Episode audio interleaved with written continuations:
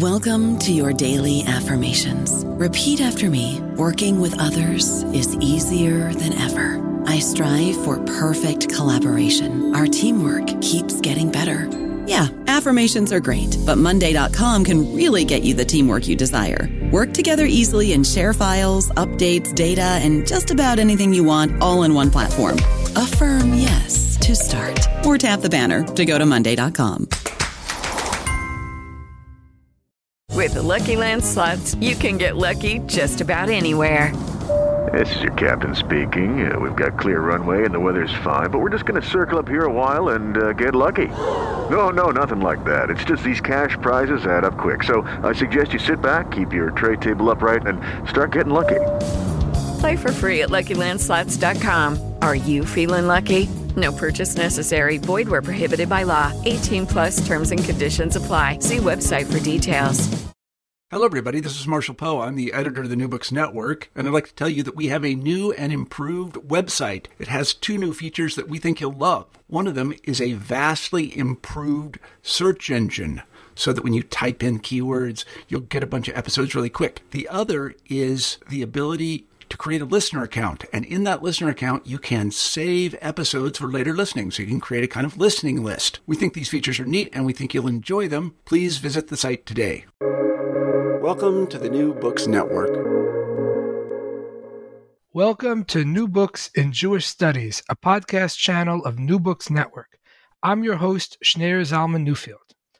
Authentically Orthodox, a tradition bound faith in American life, written by Zev Eleff and published by Wayne State University Press in 2020, challenges the current historical paradigm in the study of Orthodox Judaism and other tradition based faith communities in the United States. Paying attention to lived religion, the book moves beyond sermons and synagogues and examines the webs of experiences mediated by, uh, by any, mem- any number of American cultural forces. Eleff lucidly explores Orthodox Judaism engage, Orthodox Judaism's engagement with Jewish law, youth culture, and gender, and how this religious group has been affected by its indigenous context. Zev Eleff is a chief academic officer of Hebrew Theological College and associate professor of Jewish history at Touro College. I'm so uh, glad his new book has brought him to our program. Welcome, Zev. Thanks for having me. This is great. So, to get started, could you please tell us a little bit about your background and what led you to write this book? Sure. Uh, so, my, my first book uh, was really centered around Reform Judaism in the 19th century. Uh, it was titled uh, Who Rules the Synagogue? And its central theme was around concepts of power and authority uh, principally around the reform movement, again, 19th century, 1800s. Uh, and it made me think a lot about power dynamics and how religion summons or compels uh, its adherents into, into action. Uh, and I thought there was a really nifty uh, study to be done on uh, American Orthodoxy, this principally in the 20th century. The book has uh, I think, two articles that I had published previously. Uh, and I intuited, you know what? Some of that earlier work, it, it resonated with this theme. And so I, I moved forward and I, I developed a research plan uh, and some micro histories uh, to really uh, explore what we mean by authentic, what we mean by authority and authenticity in Jewish life, particularly the Orthodox community. Right, right. So speaking of um, um, authentic and authenticity, this is uh, clearly a, a, really important theme for you in this book. Um, what did Rabbi Leonard Gewirtz uh, mean by authentic Jews in 1961 when he wrote about this? Right. So he wrote his book about authenticity, and he's not the first one, certainly. Uh, already back in Germany, uh, uh, Hirsch and others were using authenticity to describe tradition bound faith. Um, but what Leonard Gewirtz, in, in a book, not sure how well it read it was at the time, um, he speaks to a, an authenticity which I found really interesting. Uh, and it, I think it betokened a sentiment of Orthodox practitioners really around mid-century, which isn't authenticity isn't the type of faith that best approximates the religion of Moses or the Gaon of Vilna.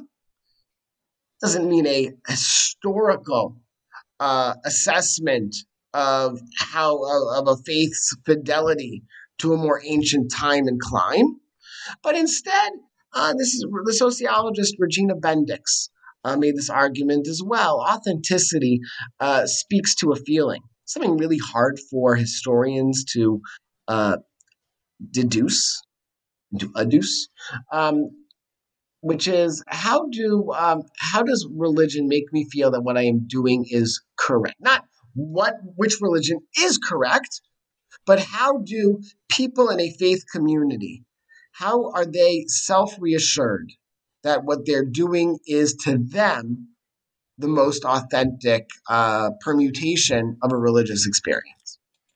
Right, and is this the the definition that you um, feel most comfortable with when you think of what authenticity means in the context of your study? Yeah, from a scholarly perspective, I think it's really interesting. Is and I think it gets us beyond questions of uh, of editing religion of of historical change. I think, uh, and so much of my work is to um, not to argue with the great scholar of Jewish modern Jewish history, Yaakov Katz, Jacob Katz, but is to complicate the narrative, particularly in the context of America, where we're talking about the new world. There was a blank slate, a tabula rasa. And what religion does, and, and I'm trained as an American religious historian, so much of my work tries to map the American Jewish experience, the Jewish experience in America, that is, on to a broader religious landscape. When we talk about authenticity and how we can measure how historical figures, and by here I don't mean the elites, but the rank and file, I thought that that's a really comfortable way for us to be more sophisticated about what we mean about tradition and religion. Right. It's interesting because I think that both many Orthodox and certainly ultra Orthodox people, practitioners themselves, as well as I think a good number of non Orthodox Jewish people actually view the the the um, uh, um, Orthodox Judaism very much in the model that it sounds like you're critiquing or rejecting. In other words, they view contemporary Orthodox Judaism as the closest approximation to what used to be in um, you know the kind of Judaism that that either was practiced in Eastern Europe, you know, hundred years ago or two hundred years ago, and even by extension the kind of Judaism that Moses practiced, so to speak. That that, that's I think, and, and that's not to be dismissed, right? That's not to be dismissed. A fidelity to a, a religious community might, might be based on on feeling of this is how my grandparents, this is how my proverbial Bubby and Zadie did it. And if somebody's going to do it differently, how dare they? That's not how my great grandparents actualized their Judaism. And so that's not to disagree, but I'll take another example, something that's not in the book. Uh, take um, separation of church and state and public funds for for Jewish day schools. So in immediate post-war period, nothing could have been more anathema. At the height of the so-called day school movement from the 40s until the 60s, no government funds. American exceptionalism, this is where I borrow from my teacher Jonathan Sarna, is predicated on a certain civic understanding of religion's place in the United States. And so, heaven forfend, should we try to um, retrieve government funding for our day schools. We're going to do it ourselves because that would be to blur that separation. Moving into the 1970s and 1980s of identity politics, no, to the contrary. In an era of multiculturalism, we as a particular community are entitled to government funds, whether they come in busing, within in paying for nutrition, whatever it might be. And, and so that change, now here we're not talking about ritual, We're talking about that that point of departure of how we're going to fund the day school is pre- predicated on how what is the most authentic link between religion and state in the United States. And in a span of a couple of decades, all of it changes. Give you another example that has nothing to do with orthodoxy. If you take a look at the reform responsa on homosexuality, much of it was changed. The perception was changed by whether or not a gay couple can um, can uh, scaffold a family around their way of life. Nothing to do with scripture necessarily and within the reform movement. But when we talk about what is the family unit supposed to look like, the reform movement fundamentally changes from the 70s to the 80s on the very serious issue of the gay community. They were uh, they had already offered resolutions uh, from a civil rights perspective, but it's the changed perspective on family life that changes. And so authenticity, as you point out, not always historically, but what feels right in the moment. Right, right. So and it's not so therefore it's not just orthodoxy. It's really everybody. Right. Right. I guess the, the the point that I'm trying to make is that it seems to me that with I mean you could think in terms of the the changing attitudes towards homosexuality. Uh, uh, if you think about the history of the American uh, Psychological Association, you know how it changed radically uh, from including homosexuality in uh, the DSM, the the um, um, Diagnostic and Statistical Manual, basically calling it a you know like a mental illness, to you know rejecting that attitude and saying no this is actually uh, you know a part of of, of quote unquote and, and that's exactly life. my point when the dsm when the dsm changes its policy that is showing how american cultural and scientific and political and social forces are mediating how we as religion people religion folk are absorbing that and that is critically important in the American context to understand a moment in time. Right, right. No, I understand that. I guess I'm just saying it's interesting to me because the no one in the in the APA, as far as I know, has ever felt that the APA represents the truest form of psychological understanding since the beginning of time. You, you know, in other words, they understand that they're a contemporary organization doing their best to make sense of the human psyche within the context of their period and so on. Whereas Orthodox Judaism, this is my, my original point, both for the practitioners as well as for many outsiders, seem to have an, an understanding that Orthodox Judaism itself, as a form of, of faith, is uh, either predicated on or strives to be or something uh, the closest model to quote unquote traditional or historical Judaism as it's existed for you know hundreds and, and thousands of years. And so it's interesting to. I think sometimes you're right. You're right. I think you're absolutely right. But I also think that in the yeshiva world today, for instance, for the um, ultra orthodox world, well, right for the there is uh, an intuitive understanding that there are more people, not talking about quantitatively, not necessarily qualitatively. Quantitatively, there are more young men studying in a traditional yeshiva than ever before.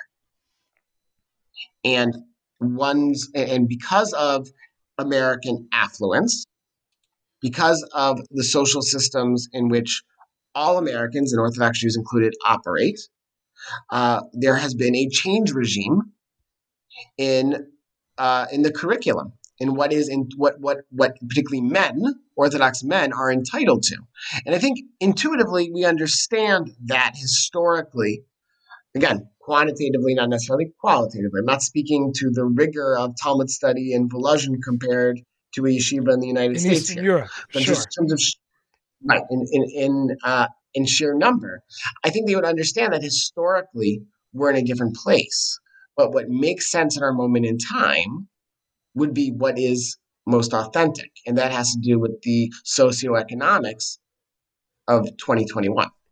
Sure. No, I understand. Um, to, to to step back a little bit for listeners who are not familiar with all of the the context that we're talking about, um, uh, let's begin with something simple. Um, how do you define Orthodox Judaism for people that are not familiar with the the specifics of the Jewish denominationalism in America? Well, Orthodox Judaism, I think, very simply, would be the community that claims an adherence to Jewish law, the Talmud, and the Bible in the strictest possible way. Um, that does it in that sense. Uh, it's not. I wouldn't call it a form of fundamentalism. Fundamentalism in Christianity refers to um, a biblicism, um, strict uh, fidelity to halacha, to Jewish law, um, owes to the uh, to to the process of Jewish law. And so, but but it's a community that places Jewish law front and center of their lives um, in, in terms of that framework. But it's also a, uh, a social construct, certainly. Right, right. Um, uh, uh, that certainly gives us uh, some food for thought how this all works out. Um, to, to to set the stage a little bit more, your I, your book has so much rich history. I, I, it's really um, a, a, pleasure to read through, and um, obviously we won't be able to cover all of it in the time today. But I'd like to to get to a couple of things. Um, first of all, you talk about a dispute between Jacob Mordecai and Isaac Harby uh, who were they, and and what exactly was their dispute about? Oh, you're going to make me go back to the 19th century. So in the 1820s, Isaac Harby, not necessarily the most learned Jew, but a uh, a, very, a, a, very literate American, a playwright, a journalist um, in Charleston, South Carolina. He is he spearheads the uh, Reform Society of Israelites in Charleston, which at the time was one of the largest Jewish communities in the United States, about in, 500 in the 1820s you're talking about. In the 1820s correct. Um, and uh, on the other hand uh, jacob mordecai is easily one of the top two most learned jews in the united states. Uh, he takes umbrage at this idea of reform um, and he's the very first one to describe himself as at least that i'm aware of as an orthodox jew obviously using uh, nomenclature from protestant america and so that is the very beginning of this binary between Reform and Orthodox. And throughout the 19th century, I argue, each one is laying claim to a certain level of authenticity, whether it's this is what the Bible meant. And by saying, by suggesting what the Bible meant is to achieve a level of authenticity. This is what the rabbis meant. This, whatever that that type of rhetoric, that uh, discourse that happens, and it's a cantankerous discourse throughout the 19th century, um, is all about authenticity. Right. And how did they ground their arguments in terms of the kinds of sacred texts that they that they relied on? You argue that that was the way that they they kind of structured their arguments or the sources that they used to claim authenticity in America uh, was different than the way that rabbis previously or at the time in, in, in the European context were, were making these kinds of arguments. Well, certainly, uh, Jews in the United States were looked at as biblical people. Even Christians that want to know how to read the Bible, ask my neighbor the Jew how to read this. So they were keepers of this book. Um, and so, using restoring the Bible, uh, the Torah, to um, to the apex of Jewish discourse, you know, to some listeners might sound very obvious, but no such thing. Um, certainly uh, in the medieval modern period, and others have written about this, the Talmud. Uh, the oral tradition takes precedence. That's what's studied principally uh, in male yeshivas today. Um, Orthodox yeshivas today is the Talmud. Um, the Bible, on the other hand, because of what it represents to America, America is this biblical country. Abraham Lincoln explains in a second inaugural uh, that both sides read the same Bible. It's a biblical war of interpretation, particularly around slavery in that case. Um, so the Bible is restored to that heightened place in Jewish religious discourse. Right. And what innovation did American rab- Orthodox rabbis introduce in the 19th century inspired by their Christian counterparts? Well, if you think it's not just America, but rabbis as well. If you think about the sermon, the sermon was an innovation. Um, uh, in in more ancient times, a rabbi delivered a sermon maybe twice a year before the high holidays and before Passover. Um, but when uh, it comes to the every week sermon, that's something pretty much brand new. Um, the Jewish educational system um, starts to develop a little more fully. Um, Sunday school, certainly, uh, in the 19th century, um, as public schooling becomes de jour, um, Jews take to it. These are the golden citadels. It's not until much later that uh, when the Catholics developed the parochial school, the Jews absorbed that. Um, but certainly a certain way of life, a certain dress. Uh, rabbis 19th century wore canonicals, but so did Rabbi Samson Raphael Hirsch wear canonicals. In Germany. Um, so, sir, in Germany, yes. So uh, you have, um, in terms of and canonicals of dress, the canonicals are the the formal attire the that pastors, yes. Christian pastors, were wearing at the time. Correct. Yes. Thanks for clarifying. Yes. Right. So rabbis so are wearing trappings it. Right. And so the trappings of, of what religion ought to look like. When a congregation is ready to move past the storefront, they remodel a church, which has moved the congregation, a, a, church moved from one space to another. Um, so a, in fact, that's how uh, Isaac Mayer Wise, the great architect of Reform Judaism, how he uh, separ- separates, uh, he excuse me, he collapses men and women together, he gets rid of separate seating, not out of any theological paradigm, but because uh, his congregation in Albany had purchased uh, a site that used to be a church. They did not have separate pews. So he said, we're going to continue this way. Uh, the pragmatism of American Jewish life, um, I think, singled it out among its uh, other uh, other sites around the globe. Right, and um, uh, your your book includes, as you mentioned, uh, um, um, uh, a whole bunch of micro histories that look at you know individual fascinating uh, uh, moments in American Jewish Orthodox history.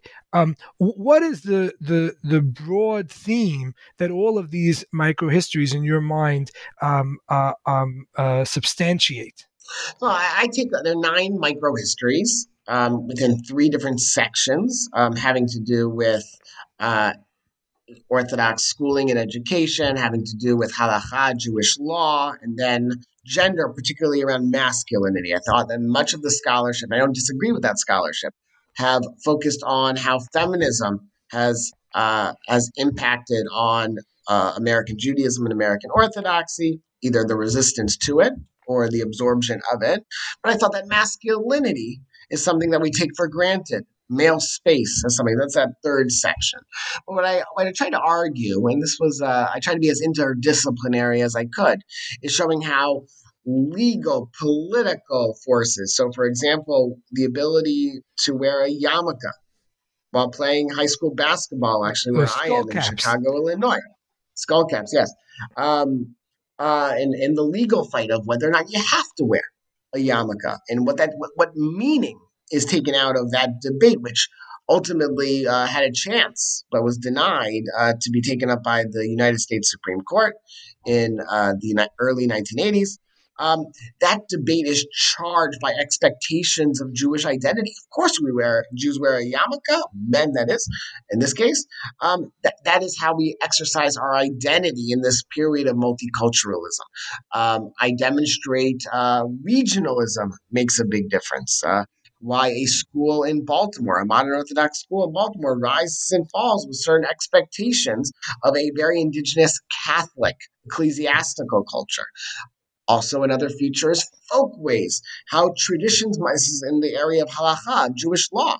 And I look at a uh, maybe uh, an over, I think, an overlooked uh, uh interesting point, which is peanut oil which may or may not be used according to who you ask for, the, the context of this chapter on Passover, might be forbidden, um, and how different halachic, this Jewish law folkways, migrate from Europe, one from Eastern Europe and another one from Hungary and ultimately from Israel. How that impacts uh, food ways in Jewish life. And I take themes, um, I take themes uh, from American culture and I look at how that is mediated, how that mediates, excuse me, and how that interacts with religious life. I think that's the common theme threaded right. throughout. Right. So I don't know about you, but I'm very busy and I don't have a lot of time to cook. That's why I subscribe to Factor. Eating better is easy with Factor's delicious, ready to eat meals. Every fresh, never frozen meal is chef crafted, dietitian approved, and ready to go in just two minutes. You'll have over 35 different options to choose from every week, including Calorie Smart, Protein Plus, and Keto. These are two minute meals. Factor meals are ready to eat and heat, so there's no prepping, cooking, or cleanup needed.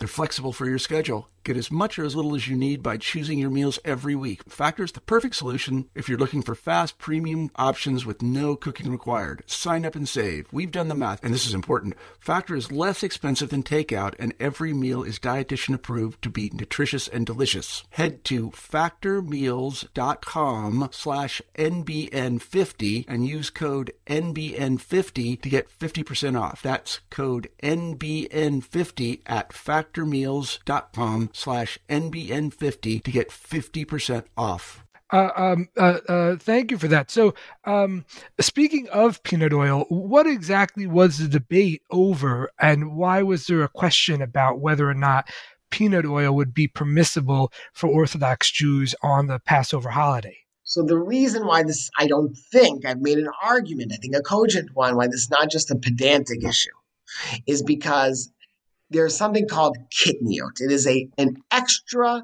juridical, an extra halachic matter on Passover, developed by Ashkenazic, that's German, Eastern European rabbis in the 13th and 14th centuries, uh, which is a stringency that um, I should start from the very beginning. On Passover, halacha, Jewish law dictates that Jews cannot consume or own, for that matter, uh, leavened bread. They have matzah instead. It's not leaven. There's no yeast. Um, there was concern in the 13th, beginning in earnest in the 13th century, uh, among uh, Ashkenazic, that's again Germanic rabbinic authorities, uh, that other items, legumes, beans, peas, um, um, may have, uh, well, there are two possibilities. Number one, uh, they may have kernels of wheat inside. When you uh, when you produce them, when you bake them, they could produce chametz, leavened bread. Uh, then the other possible concern is that you can make these legume items, these food items, food stuff, into something that um, might appear like bread, and people become confused on Passover and consume bread. So those are the two reasons. Now, certain foods were unknown to Jews in the 13th century. One of them, an American product crop, is peanuts. Peanuts don't make it to Europe until the end of the 19th century. And so, and peanut oil, particularly after World War II, because the U.S. Department of Agriculture is trying to reserve other sources of oil for the war effort. Peanut oil was not good to uh, for tanks, I suppose. Um, so all of a sudden, it becomes in vogue, and Planters Peanuts, for example, produces a uh, Passover oil. They are the Passover oil, uh, do they contend? And all of this is to say is that this is an extra textual. The Gemara, the Talmud, does not speak about uh, kitniot whatsoever. And so this is a really great way, I think, to understand rabbinic intuition. What is or is not acceptable. And whereas the Eastern European folk way uh, proffers a lenient position, in the early 20th century. Uh, in the post Holocaust period, a Hungarian folkway. In fact, there was a, a speech delivered in Hungary uh, by the grandfather of the Grand Rabbi of Satmar, of the Satmar Rav, that outlawed peanuts when it finally appeared in, in uh, Hungary at the beginning of the 20th century. Um, so they took these things very, very seriously. And so you see how competing folkways um, militate against one another, and you under and you can you know you can remove the the halachic logic, the Talmudic logic. You can you other areas you can say, well, this position just seemed more cogent to another, but here this is this is above the page of the Talmud, and so you really get to see rabbinic intuition combating with one another. Uh, in the 20th century. So that's why I thought it was particularly interesting, and how eventually uh, I, I, think at our moment there is no uh, kosher supervising agency which authorizes uh, peanut oil This is uh, only uh, 40 years after uh, Planters was considering itself the Passover oil. So the Hungarians won, is what you're saying, for the moment. The Hungarians won again, and it was, and part of it was an Israeli folkway, uh, no less than uh, Rabbi Abraham Isaac Kook, the uh, really the first chief rabbi of Eretz Israel, of Israel. Wasn't in Israel at the time he dies in 1935. Um, but um, uh, he he works on uh, he he fights desperately to use cottonseed oil when other oils, uh, because of drought, were no longer available and was the rabbi in Yafa, um, and he combated this. Um, that's evidence that the Israeli folkway was not hospitable to uh, new uh, foodways either, and so in a post sixty seven world. 1967, uh, that is, um, the Hungarian folkway bolstered by an Israeli folkway um, absolutely vanquishes that Eastern European variety. Yes. Right, right. Really. Maybe I'm over dramatizing. well, no, well, no, I, I, I think it's fascinating. Um, uh, so, so thank you for for. I made chapter one after all. What? Made it into chapter one. So I was sort of uh, hoping that people would enjoy it so they can get to chapters two through nine. So I, was banking on that. I, it worked for me. Um, uh, so uh, uh, speaking of uh, chapter two, uh, you talk about the status of bat mitzvahs, the coming of age celebrations for young girls, yes. and um, how the Orthodox um, um, understanding and appreciation of these uh, ritual celebrations uh, has uh, uh, evolved tremendously since the 1970s. What was the status of these ritual celebrations at the time, and how have they evolved among the Orthodox? the very first bar mitzvah ceremony we know of was for Judith Kaplan in the 19, early 1920s, the daughter of Rabbi Mordechai Kaplan, um, a prominent member of the left flank of the conservative movement. Eventually, he and his son in law, Ira Eisenstein, found what we call today Reconstructionist Judaism, but it was considered to be a conservative ritual. Reform had confirmation ceremonies uh, modeled after a certain Protestant uh, ritual um, for um, boys and girls more advanced, usually in their late teens. Um, Orthodoxy had the concept of a bat mitzvah in principle of when she reaches the age of maturity does a 12 year old girl, but not a ceremony equivalent to the bar mitzvah. The bat mitzvah then was a conservative thing for all intents and purposes. Conservative um, Judaism. This is where I the, bar, the, the, conservative, conservative Judaism denomination. religious. Yes, yes, thank you. Yes, yes. And but it becomes a very useful tool for Orthodox rabbis in the hinterland, right, in the American frontier. Another important American historical concept, Frederick Jackson Turner, of course, coins the term long ago to demonstrate how the periphery can influence the center. And while I demonstrate that New York Jews are fully unaware of the popularization of the bat mitzvah ceremony for 12 year old girls in Orthodox synagogues in the 1950s and 1960s, it's happening. It's happening because young families with young children children, some of them might be girls, eventually to turn 12 years old, might appreciate such a thing. Um, and because there needs to be a certain level of partnership with other spaces of Jewish life, reform and conservative, that it makes good sense. Now, not necessarily the bat mitzvah ritual as constructed in other conservative, eventually reform too, circles, but how can Orthodox Judaism architect a bat mitzvah ceremony that would be halachically legitimate or authentic, but was seen as absolutely necessary to compete in the Orthodox hinterland. And eventually, that's an example of how the periphery influences the center, and New York Jews come to embrace it again with a certain level of variety and circumspection as well. All right. And, and, so what does happen? I mean uh, uh, in the 1970s uh, it seems to be um, still very much um, kind of a contested um, or opposed sure. um, uh, concept. But today, among the Orthodox and even the ultra Orthodox, I know from my my own uh, background in the in the Hasidic ultra Orthodox community, all of my sisters had some kind of bat mitzvah celebration, not. Uh, uh, you know, identical to the bar mitzvah celebration for the, the boys, where they go to, uh, they, they read from the Torah in the synagogue itself, but some form of um, celebration, a significant public celebration nonetheless. So, how did that uh, those that that uh, attitudes and practices shift so dramatically uh, over the course of a relatively short period of time, less uh, you know less than than fifty right, years? Absolutely, and this so this is the exact opposite of our peanut oil story, and speaks to your issue of what do we mean by authenticity. Whereas the the issue of the permissibility of peanut oil on Passover is forgotten, so too is the thorny politic of bat mitzvah. Once it is authenticated in the hinterland, it seems good. This works. People, Orthodox Jews aren't becoming conservative Jews because of bat mitzvah. They're staying within the fold. It has proved its bona fides, and it can be migrated effectively to the Orthodox community in the uh, in the East yeah. in, in the in the tri-state area and, and elsewhere. It also needed some time to be accepted in Boston and Atlanta for a variety of reasons. And so that's what's so interesting. And that's why I don't accept this idea of, uh, uh of this unilateral so called sliding to the right. It's far more complicated. Jews are moving in all sorts of directions. It matters in which arena we're talking about.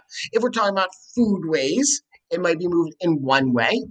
Um, and if we're talking about uh, uh, lived religion and culture and ritual and might move in a separate direction. It's the mess. It's why being a scholar of American religion is so much fun. It's quite messy. Indeed, indeed. Um, and uh, one thing that that that uh, jumps out at me, speaking of the the construction of authenticity um, is that, as we were saying before, that for something to be quote unquote authentic, it doesn't mean that it actually existed in a previous era in Jewish history. It just means that it feels authentic for any number of reasons.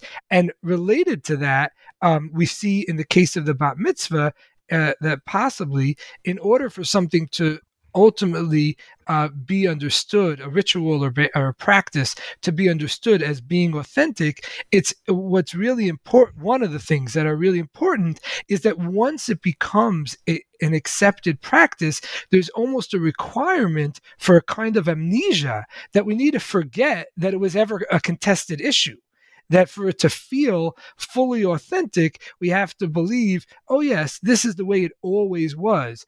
Uh, and that to even kind of bring up the history of its contestation uh, maybe uh, creates a, a, a, some kind of um, uh, challenge to its authenticity, current uh, authentic. Sure, it's, it's easy to have us write it, and it's much more. It's much easier to have historical amnesia in America right? A relatively young uh, for for um, this is not to say about indigenous Native Americans, but in terms of what we think about now, in terms of, uh, of being American, um, a relatively uh, nascent culture. Uh, we don't we we don't have a landscape filled with castles, for example. um, it, it's it, it's it's it's it's much easier to achieve that level of amnesia, but no, not necessarily very different than with the Copernican turn, for example, trying to demonstrate. No, no, no. We always knew in the Bible, in our Christian thought or our Jewish thought, uh, that Copernicus was right. We're going to forget about that earlier thought. Now, take some time.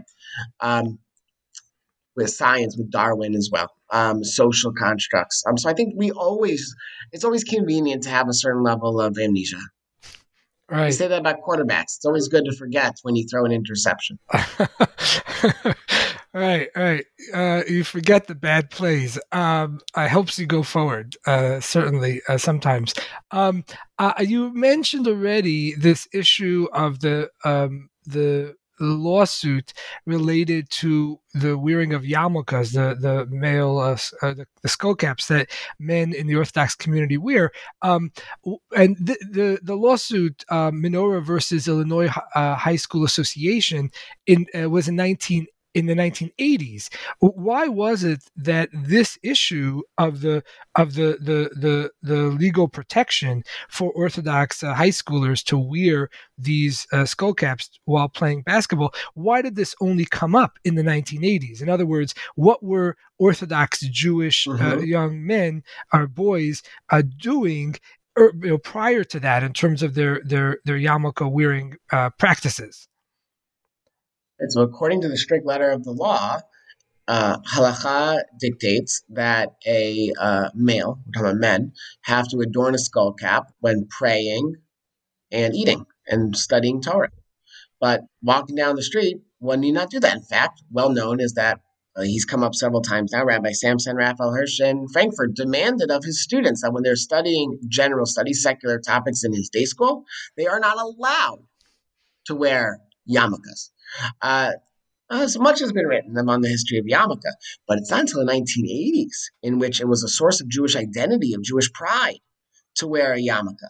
So in that era of Ronald Reagan, of multi, I've used this word a number of times now, multiculturalism, it would only have appeared in the 70s or in the 80s. And there were other lawsuits taken up about an Orthodox Jew in the military, particularly in the Air Force. Two cases that I'm aware of, of whether or not they can wear a yarmulke. They're actually, both cases, they're turned down for the sake of uniformity uh, uh, or value in the Air Force. Um, but that's why it's happening in the 1980s. And the argument, it's not as if uh, the Orthodox Jews are betraying the textual traditions of halacha. It would be too easy to suggest that. It's much more complicated. The yarmulke stands freighted and it's filled with so much more meaning of fidelity to a way of life. And how can an Orthodox high school, this is well, actually wasn't called yet, Yeshiva High School, associated with, the, associated with the Hebrew Theological College in Chicago, it's a joint lawsuit together with Ida Crown Jewish Academy, the two major Orthodox high schools in the city at the time. Um, and uh, they're arguing how can we be orthodox and not don yarmulkes while playing ball? And that's what the lawsuit's all about. Right. I, I think it's just fascinating. Again, thinking about authenticity. Um, I think when uh, a lot of people think about Orthodox Jews today, uh, Orthodox Jewish men, the fir- one of the first things that come to mind is that these are the people that walk around, you know, that, that wear their their yarmulkes uh, all the time. You know, when they're in business, when they're walking down the street. Um, and I think it's just fascinating to to reflect on the fact that this was not always the, the, the, way that things were done. Even in relatively recent history, uh, many, if not most people who considered themselves and were considered by others to be Orthodox Jews, Orthodox Jewish men, did not wear their yarmulke in, in, in public spaces. And yet, by the 1980s, it did not feel right. It wasn't authentic to look at earlier historical models. And that's what I find so interesting about how this augurs the place of authenticity in religious life. Right, right. And speaking of of um, a, a youth culture and youth, um, you know, young people, what they were doing religiously, uh, you talk about an episode uh, uh, where the Mighty Mites um, appeared on a 1963 uh, television game show. Um, who were the Mighty Mites, and why was this such a significant moment in American Jewish, American Orthodox Jewish yeah. uh, culture? So people older than I in the Orthodox community remember this quite well. And this is actually that the the article that first appeared. This is what germinated. This chapter germinated this idea of authenticity. Uh, so you have this yeshiva college, actually yeshiva university, because the team captain was a student from Stern College for Women team captain was a woman, which is quite interesting. Um, uh, they compete on the College Bowl. They first, as I recall, take down Louisville, and then uh, a team from uh, UNLV, and then lose to Temple, which obviously has certain religious resonance. And then the team captain had a very Jewish sounding name, um, um, but they uh, they are the darlings for a moment at least. More than 15 minutes of fame, though, for sure of the Jewish world and the Orthodox world, that they can compete on this relatively new thing called the television. Uh, it's only that uh, it makes its way into the American households in the 1950s. around the 1960s. So it's, it's only now an established item, piece of furniture, and they're competing. And they're wearing yarmulkes. They insisted upon it. Not the woman. Uh, um, not the woman. Uh, she wore. A, she was married, so she wore a hat uh, on her head. Um, the, the faculty advisor was not wearing a yarmulke, which was uh, apparently in uh, not of good taste to uh, some Yeshiva University officials. Um, but it's this great moment in which Jews have made it. They are they're in a in, in a game show, no less, a popular one, uh, with uh, sponsored by General Electric, uh, and they're and they're doing it well, and they know the answers, and the questions aren't ones based in the Talmud, but are part of um, highbrow American culture. They're asking about the Tudor dynasty, and so it's a terrific moment in which all eyes are on very visibly Orthodox Jews. All right, and and you feel that this helped uh, either either promote or solidify the idea that people uh, that that Orthodox Jews in America are able to be both kind of fully Orthodox and at the same time very much a part of the broader American culture and society. Right, I think so. I mean, I saw, I, I felt echoes of it, and um, two years ago, it actually has a a sad ending, or at least a, a deflating ending. Is um, also at Yeshiva University when its basketball team had made it many rounds into the uh, March Madness, into the Division three tournament, and I think you know as we're recording, they haven't lost in uh, now a year and a half. I think they're 33 and 0, 36 and 0 um, in the in the streak, and that in returning to basketball that in with athletic prowess again division three so let's be clear they're not competing against duke and michigan. Um, but they're winning and they're cool and they're hitting three and they're dunking that's an incredible thing and the entire uh, you got you got the feeling again about authenticity that the American Jewish world, certainly the Orthodox one, was rallying around these basketball players. It was a really fascinating moment. Right, right. I, I, I hear your excitement as someone who doesn't follow sports of any sort. Uh, wow. I, I, I, was unaware of these uh, tremendous uh, athletic achievements, uh, but it's certainly uh, interesting to reflect on. Um, so, uh, shifting gears a little bit, you write about the struggles over women's Talmud study and women's prayer groups uh, among the Orthodox. For people that are not familiar with the Orthodox community, uh, it might seem uh, rather perplexing. Isn't Talmud study uh, in, uh, understood by everyone as being an inherently good thing for all Jews to do, including women. What what exactly was the the the, the conflict over in terms of women's participation in Talmud study and prayer groups? Now, historically, and this jibes with other literacy levels in other faith communities and other general communities, is that the Talmud was designated for the men's curriculum. Uh, and that's how yeshivas were traditionally uh, for a, a, male space. And what I argue in the chapter is that the campaign to provide Jewish advanced Jewish literacy, and that's what the Talmud has come to represent, advanced Jewish literacy uh, to women, was really not as much about feminism. The same people, for example, who were championing this, Rabbi Soloveitchik, was opposed to the ordination of women. It was not about feminism, um, but really was about encroaching on male space. And what does a space look like? And so um, I look at this battle, which um, I, I, track it from the 50s onward, but really uh, the central moment is in the 70s and 80s uh, when women's Talmud again comes to Yeshiva University, but also to the day schools. Um, what it looks like.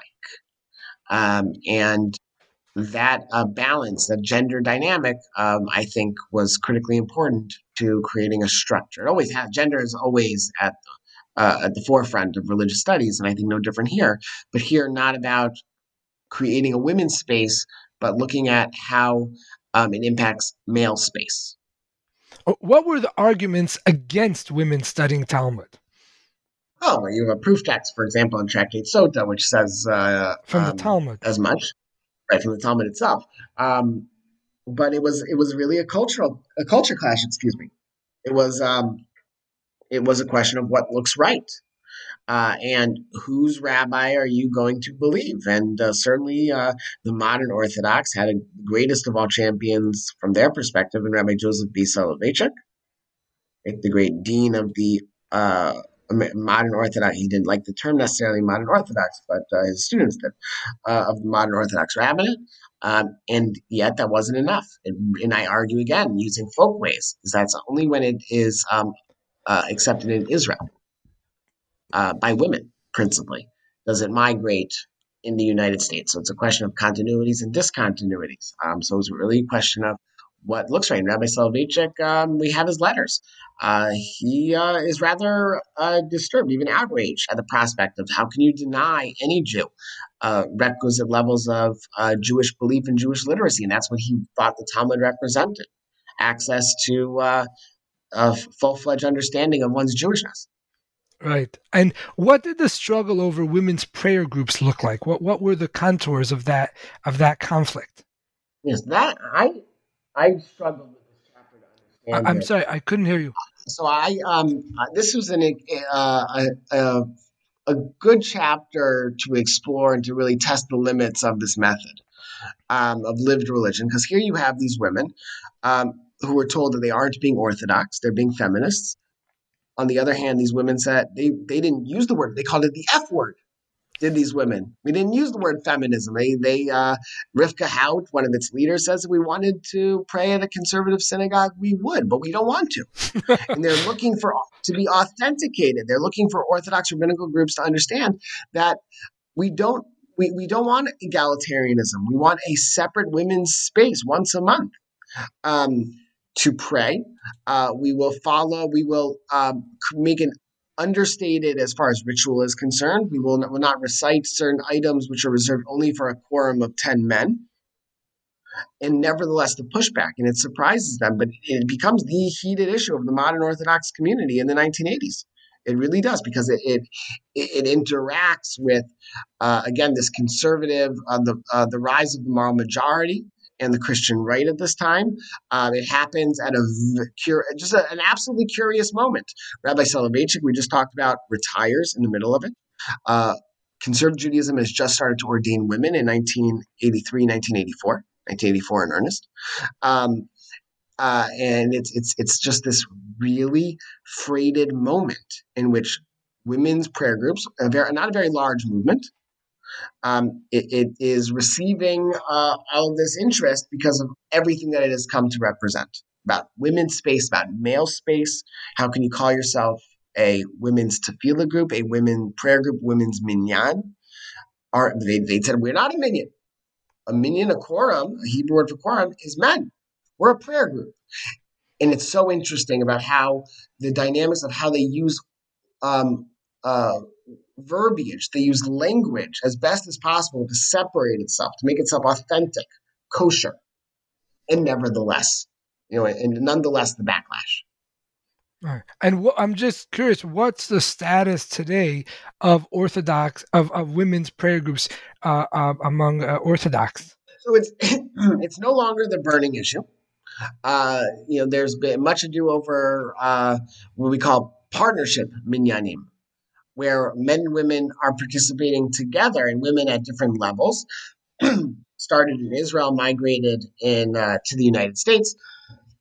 Um, what's so interesting is that when you follow up with some of these women from the women's prayer group era, from that epic, they want no part of partnership minyan. That level of egalitarian, we, they never wanted that in the first place.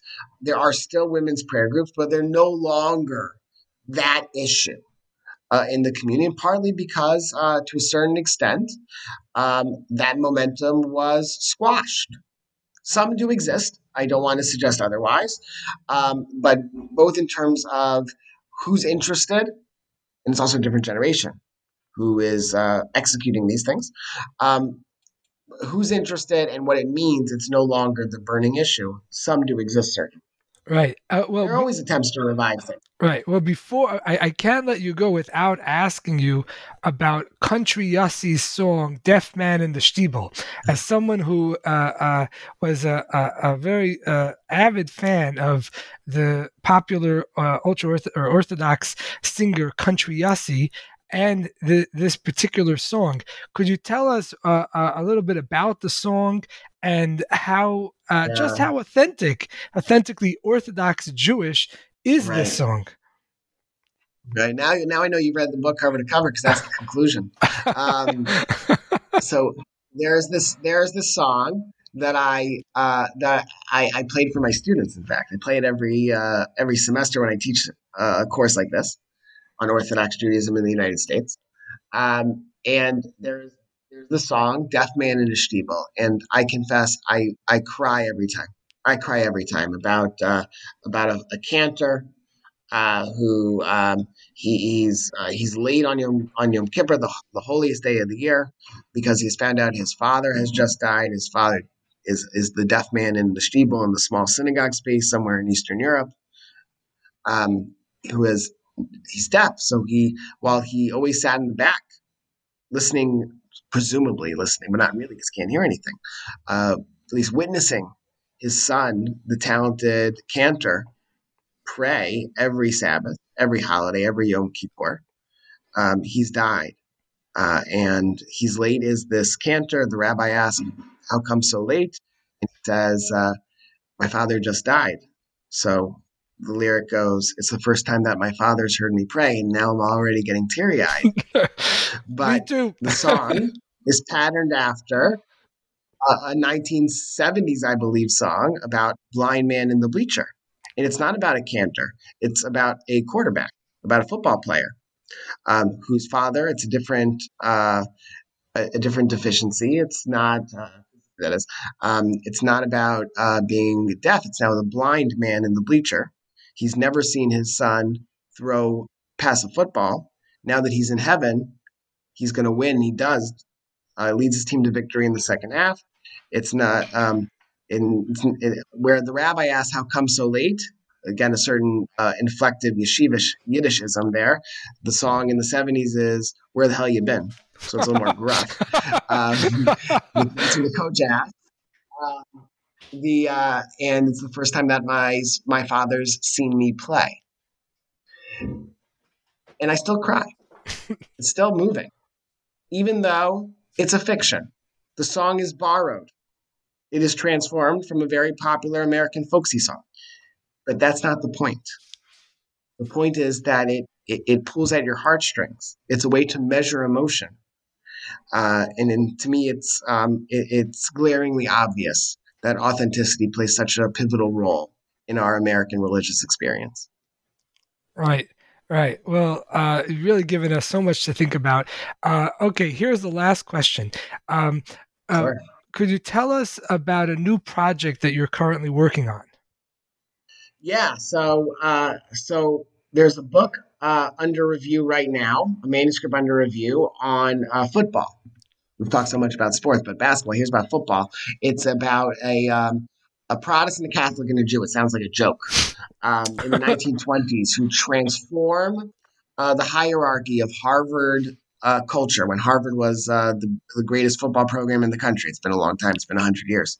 and uh, how uh, Bill Bingham this uh, mill hand who uh, he has a very uh, a, a, a, very Calvinist type of uh, New England last name Bingham, but he's not that type of Bingham. And Eddie Casey, uh, a fellow, a Catholic fellow from uh, Natick, Massachusetts, one of 15 ch- children from a very pious Catholic family, and Arnold Horween from a Jewish family in Chicago, actually, and how the three of them inject a certain level of pluralism into uh, the the high towers of uh, of Harvard's campus. Uh, so that's hopefully going to be going to appear soon. Looking forward, and uh, and then my right now I'm thinking a lot about uh, not necessarily a Jewish question, but one about American religion and American culture. More about American culture is the concept of greatness. Uh, in America, we like to talk about the greatest of all time who was the greatest president, who was the greatest athlete, who was the greatest musician. You know, in, in England, you know, there was some discussion about the Beatles, but we in America made the Beatles the greatest of all time, replacing Elvis Presley uh, in in the popular consciousness. Um, and I explore, I want to explore Mickey Mouse versus Donald Duck, for example. And I, I can go on and on about this. Uh, women of all time, Amer- Americans, greatest scientists, uh, are obsessed with these ranking orders. And I want to explore. I don't want to solve the dilemma. I'm not interested in uh, in in, in uh, Lincoln versus Washington or uh, uh, Elvis versus the Beatles or Peyton Manning versus Tom Brady. Although there, I think it's uh, Peyton Manning over Tom Brady. Um, my, but my, my point is to understand what's going on in the discourse. Why do we care so much about it? It's not so much of why is Michael Jordan the greatest basketball player of all time, even though he absolutely is. It's a question of what, what is happening in the 80s and 90s around race and culture that is provoking Americans to have that conversation. Wow, that sounds fascinating.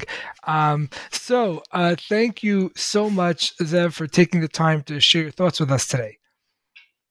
Thanks for having me. This is a blast. that concludes our program. Thanks for listening and have a great day.